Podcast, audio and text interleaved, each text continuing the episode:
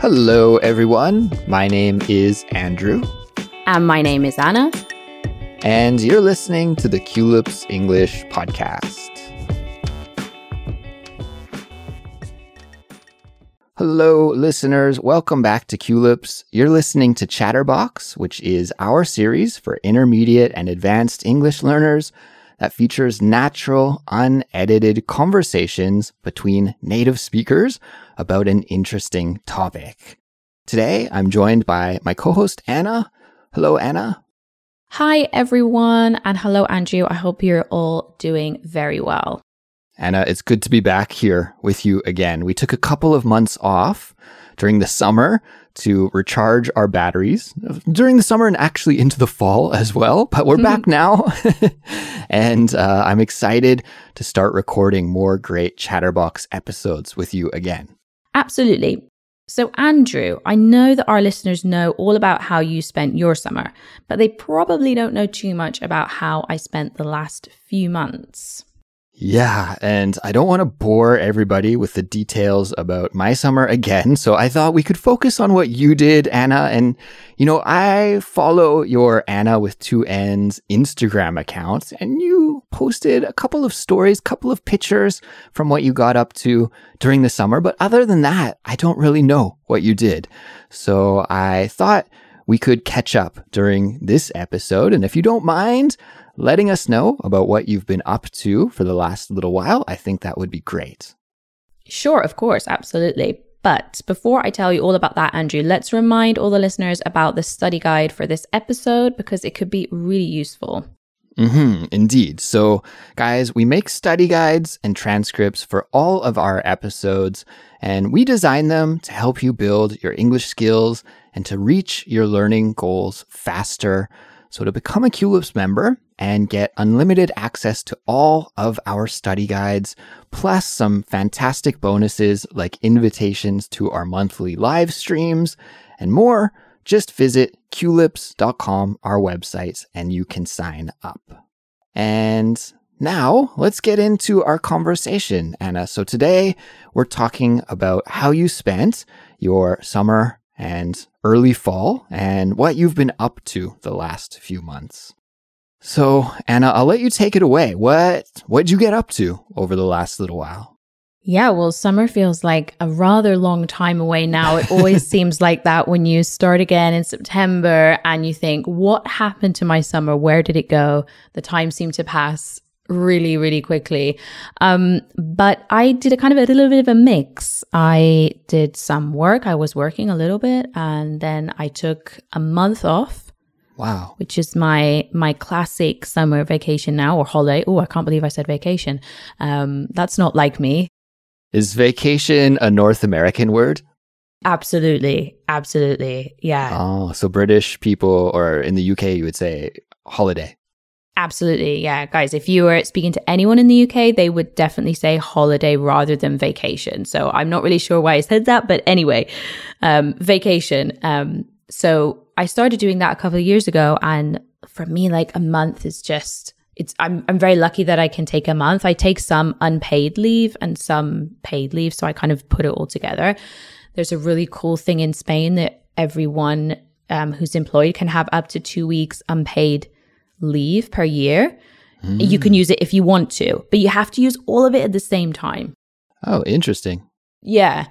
So I kind of stick it all together and I take off a month. And that for me is like the perfect time to really disconnect. Because for me, a month or sorry, a week is not really long enough because I'm still thinking about when I'm going to be going back. So one month gives you enough time to actually relax and think, okay, maybe I just want to read a book or I don't know, whatever. So I had a month off and I actually went to Scotland. I don't know if you've ever been to Scotland, Andrew. I have been one time in 2019, right before the pandemic, the summer before the pandemic. I visited uh, Scotland only for like four days, I think I spent in Scotland total. So it wasn't very long, short but sweet, but yeah, it was fantastic. I really enjoyed it. Where did you go? Where did you where did you visit? I visited uh, the classics, Edinburgh and Glasgow, and I went to my mom's hometown, which is called Dunoon and I visited my cousin there. And I got to see a lot of cool stuff, like where my grandparents grew up, like my grandma's house, my grandpa's house, and uh, some other family like areas in this small town. So it was mm-hmm. a really meaningful trip. It was really special, I think. Yeah, and if you guys don't know, so Scotland's um, well above England, just to to just clarify that. And there's loads of amazing places. You've probably heard of Edinburgh. Edinburgh is really really famous. It also has an amazing festival in August, the the Fringe Festival. And uh, you've got Edinburgh. Another big city is Glasgow.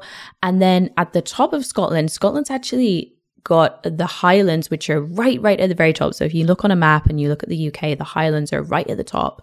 And then you've got like other islands as well. Like you've got the Orkney Islands, the Shetland Islands that are way up there in the North Sea.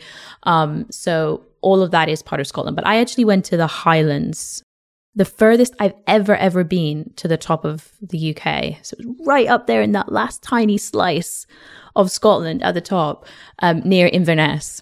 Wow, that's amazing. I actually wanted to go up north. Like, I wanted to spend more time in Scotland, but unfortunately, I just didn't have enough days. There's never enough time, right? So, uh, I had to be kind of picky and choosy about the places I visit.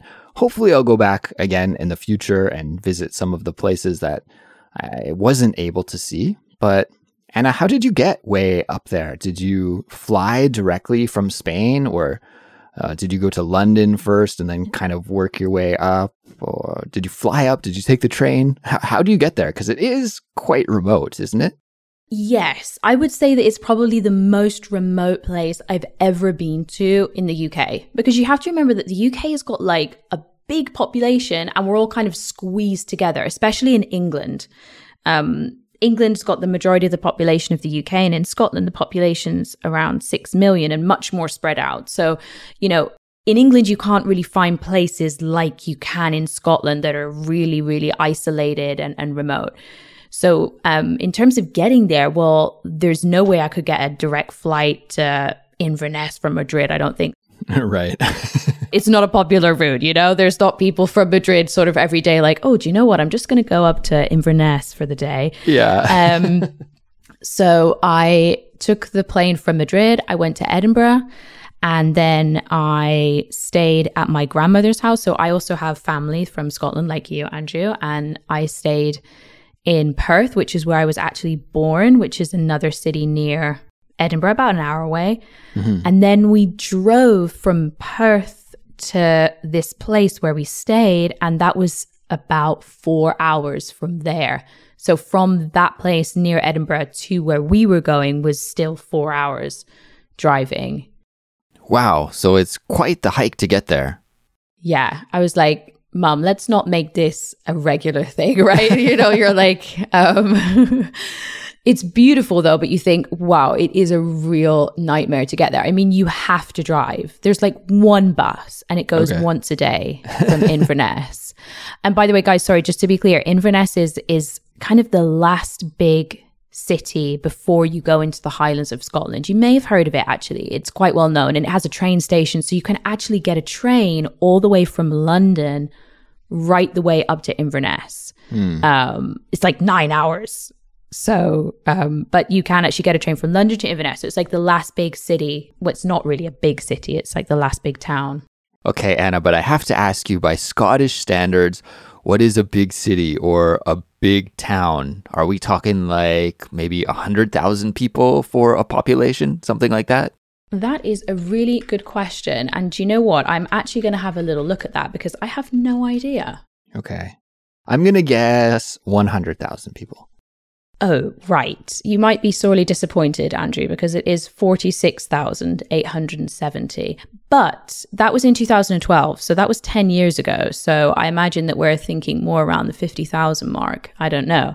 I was way off. And you were also way off by calling it a big city. yes. Okay. All right. It's more like a town, a town, but it is technically a city. Okay.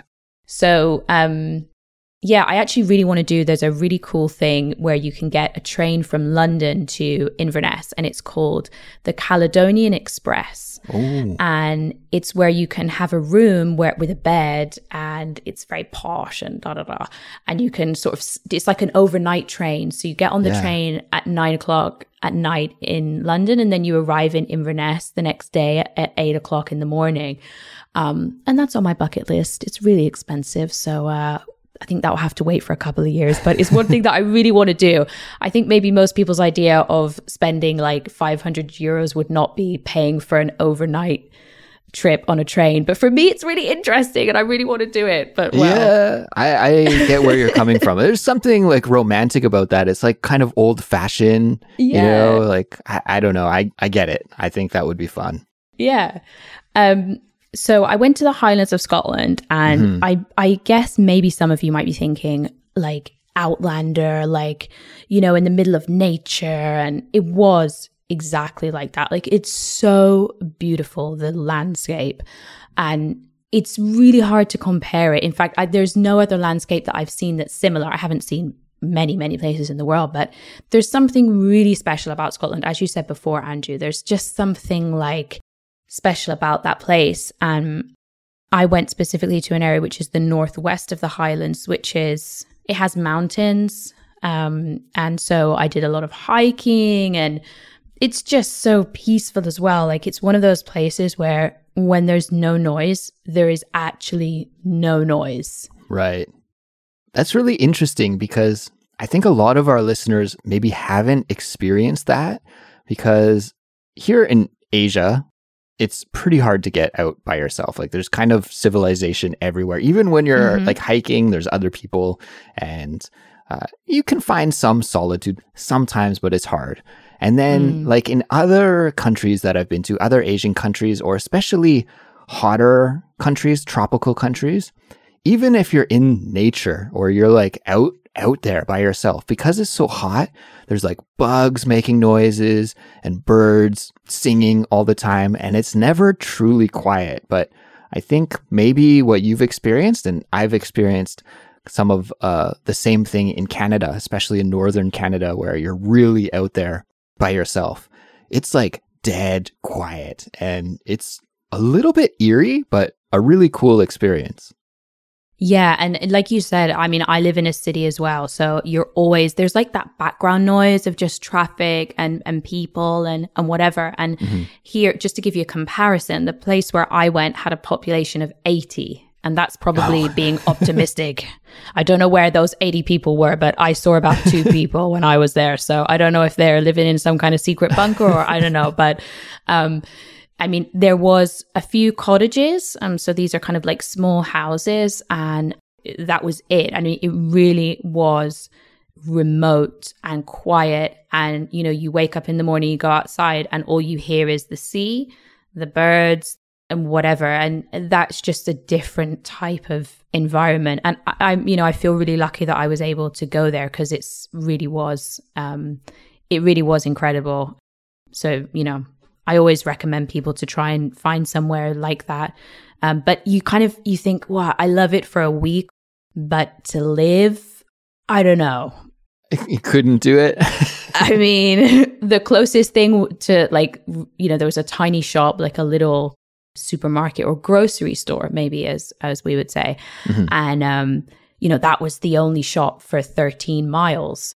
wow are prices quite expensive too It is a little bit expensive. And the another thing to, to say as well is this is really popular. Like tourism in this part of Scotland is really popular because they mm. have this, there's this thing called the 500 mile something. I can't remember, which is a route of roads that kind of go 500 miles around the, uh, around Scotland, the top of Scotland in that Highlands thing. So it's okay loads of tourism. It can be a little bit expensive, but it's not outrageously expensive. But yeah, I mean, you've got that little shop.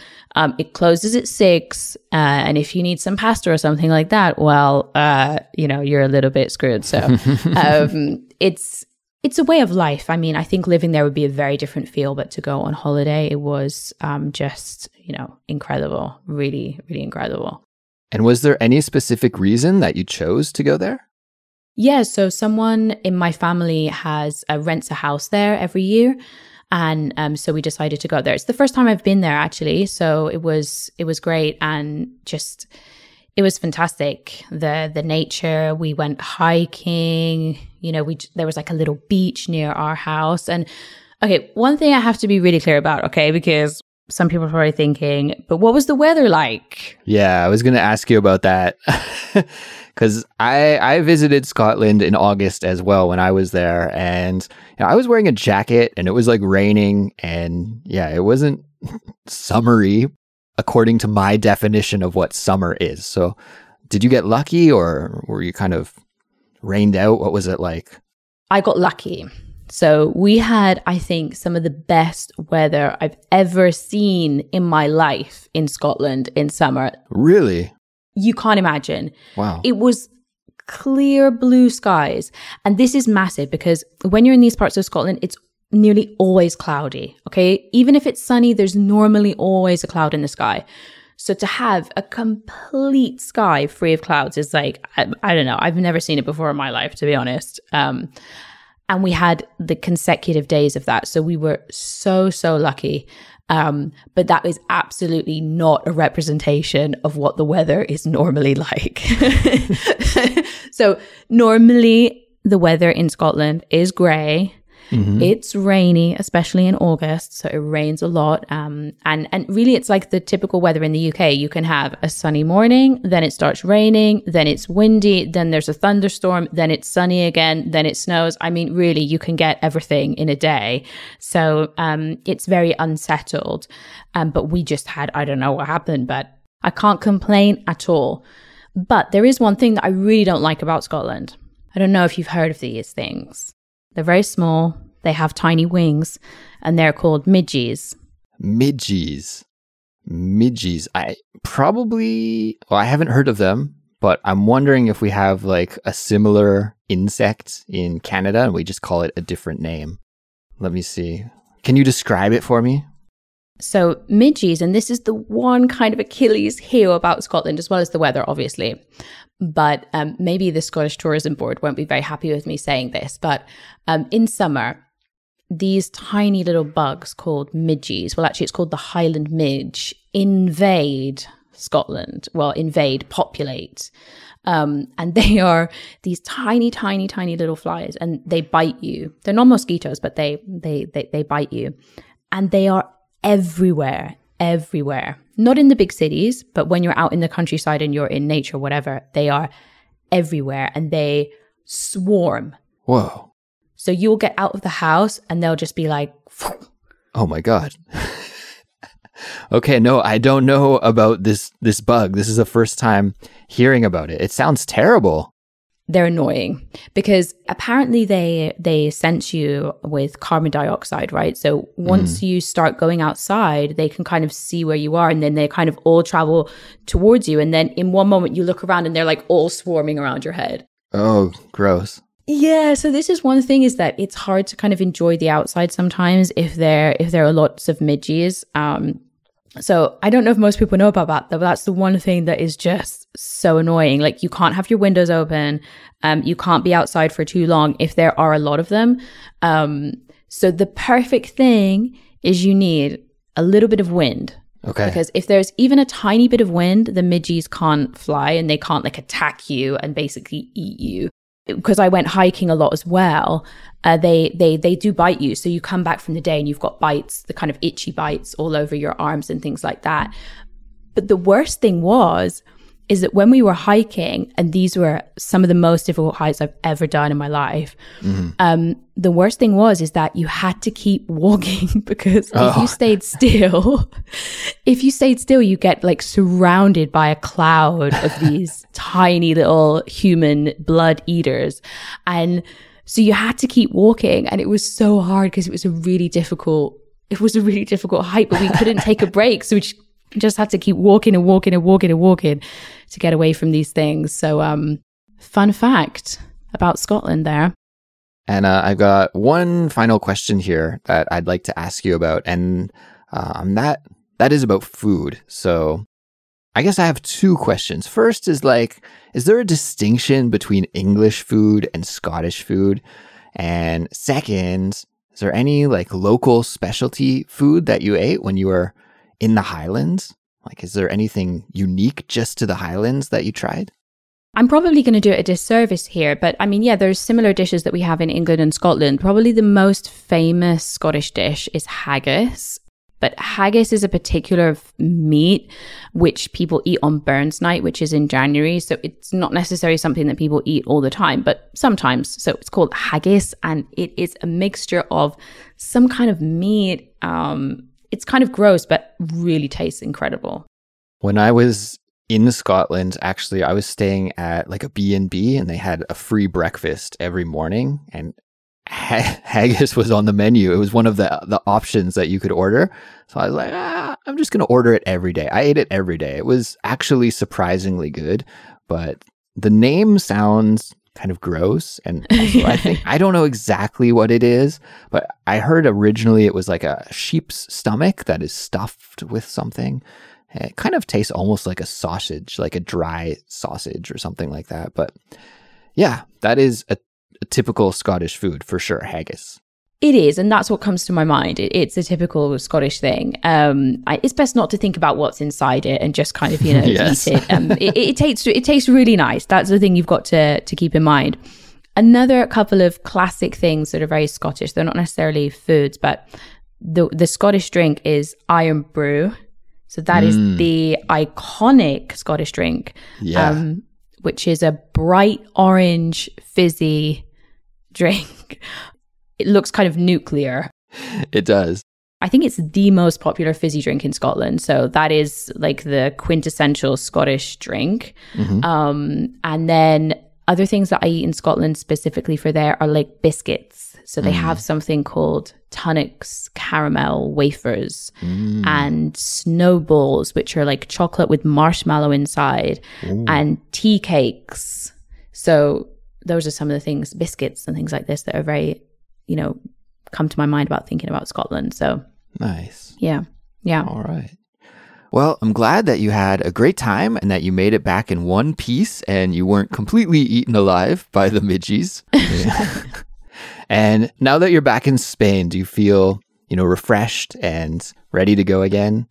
I do. I, I do feel refreshed. And I think it did me so much good just getting out there, being in nature, because that's one of my favorite things to do. And um, yeah, I think I'm, I'm, I'm really glad that I, I, I got to go there. And I definitely encourage you guys as well. If you're thinking about going to Scotland, there's some amazing places. Or if you've maybe in the future or whatever, but there's, you know, many more places apart from Edinburgh. Edinburgh's amazing, but there's so many different places that you can go and see. But be careful of the midgies, guys. Be careful of the midgies. You heard it from me first.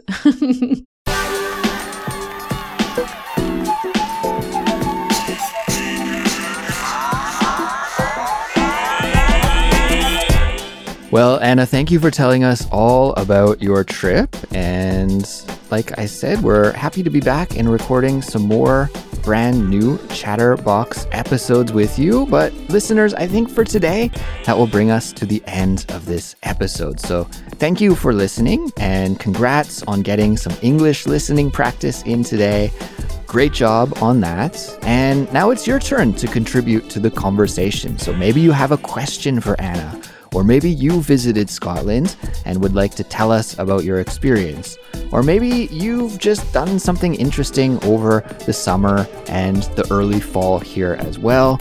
Get in touch with us and let us know. And you can do that by leaving a comment on our website or posting on our forum. If you like Culips, please support us so we can keep making free English lessons each and every week. The best way to support us is by signing up and becoming a Culips member.